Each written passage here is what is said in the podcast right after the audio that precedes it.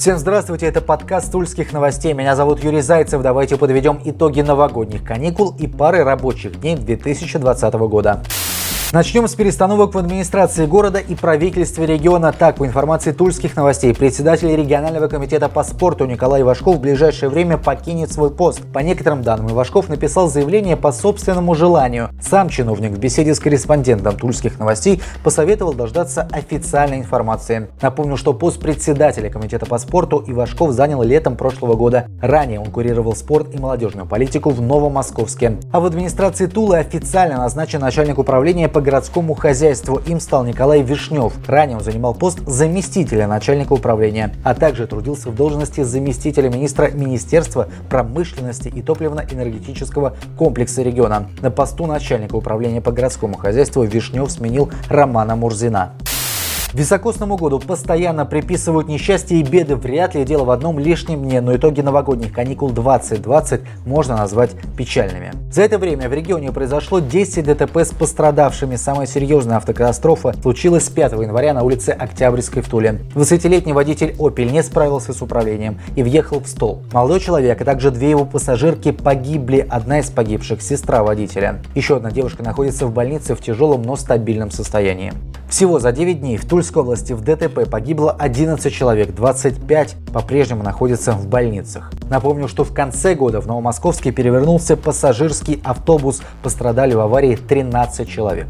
Серьезный пожар произошел на праздниках в городе Узловая. Загорелась шестикомнатная квартира в доме на улице Суворова. Открытое горение спасатели ликвидировали за несколько минут. В результате пожара сгорела входная дверь. В комнатах спасатели обнаружили тела троих человек, мужчины и двоих женщин. Они, по некоторым данным, надышались продуктами горения. По факту трагедии следователи проводят проверку. Отмечу также, что неудачно для 11-летнего ребенка закончилась игра с петардой в Куркино. Мальчик получил тяжелую травму руки, ему ампутировали ногтевую фалангу пальца. Также за новогодние праздники в Тульской области было зафиксировано 234 преступления. В пролетарском округе Тула оперативники задержали мужчину, который подозревается в незаконном обороте оружия. Правоохранителями были обнаружены изъяты пистолет ТТ с глушителем и пистолет ПМ, который находился в разобранном виде, а также 18 патронов калибра 9 мм.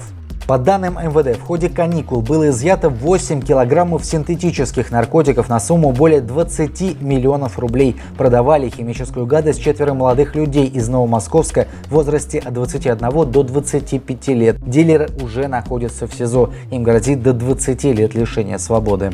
167 нетрезвых водителей были выявлены сотрудниками ГИБДД. Это больше, чем в прошлом году в три раза. Трое водителей, будучи нетрезвыми, совершили ДТП.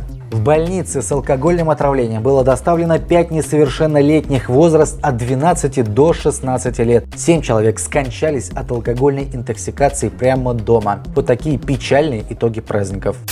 В Веневском районе обокрали шейха. Это не шутки. Сириец Аднан Азам с весны прошлого года идет из Сирии в Москву, чтобы подарить лошадь по имени Звезда Путина Владимиру Путину. Это поручение президента Сирии Башара Асада. Так вот, на новогодних праздниках шейх проходил через Тульскую область. Во время остановки в Веневе он стал жертвой преступления. У Азама украли 4000 долларов. Полицейские среагировали на кражу оперативно и задержали преступника в течение нескольких часов. Шейх, рассказали очевидцы, был шокирован тем, насколько слаженно сработали правоохранительные органы. Деньги Азаму вернули, и он продолжил свой путь.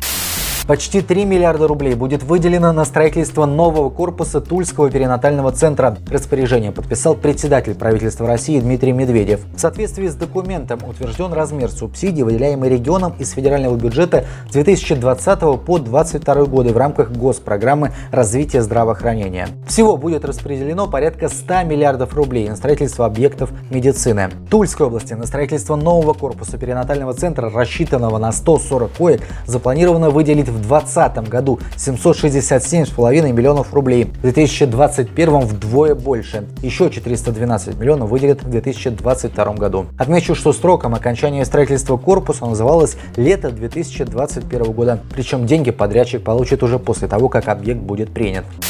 Летом следующего года планируется сдать и спортивный центр Тула-Арена. На этой неделе площадку посетил губернатор Алексей Дюмин. Площадь Тула-Арена составит 14 тысяч квадратных метров. Срок окончания строительства 1 июня 2021 года. В спорткомплексе можно будет проводить соревнования по мини-футболу, гандболу, волейболу и баскетболу. Тренировочный комплекс включает в себя основной зал и 6 тренировочных для дзюдо, карате, вольной и греко-римской борьбы, бокса и самбо. Напомню, что соглашение о строительстве спорткомплекса комплекса между правительством Тульской области и Норильским никелем было подписано в Петербурге на Международном экономическом форуме в прошлом году.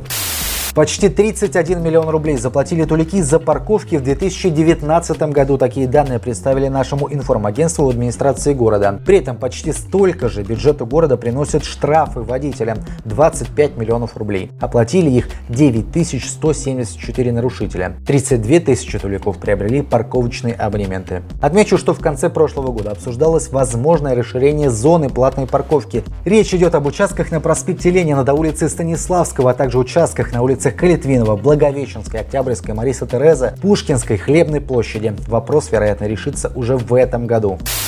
Тульский Арсенал объявил программу контрольных матчей на сборах в Турции. Напомню, первый этап сборов намечен на 14-27 января. За это время оружейники сыграют 4 встречи. 22 числа соперником станет азербайджанский клуб Кешля. Днем позже румынский Сепси. 25 января Туликам будет противостоять польская Корона, а завершится сбор матчем против сербской Младости 26 января. Второй тренировочный этап в Турции Арсенал проведет с 31 января по 13 февраля и снова на сборах запланирован запланированы 4 встречи. 4 февраля Тулики сыграют с чешским Пршибрамом, 8 со славянским клубом Цели, а 12 числа команда Игоря Черевченко проведет два поединка в один день. Сначала против румынской команды Ута Арат, а затем против Шахтера из Солигорска. Вот такие новогодние каникулы и пара трудовых будней. Впереди выходные, а потом целый год упорной работы. Всего хорошего, удачи!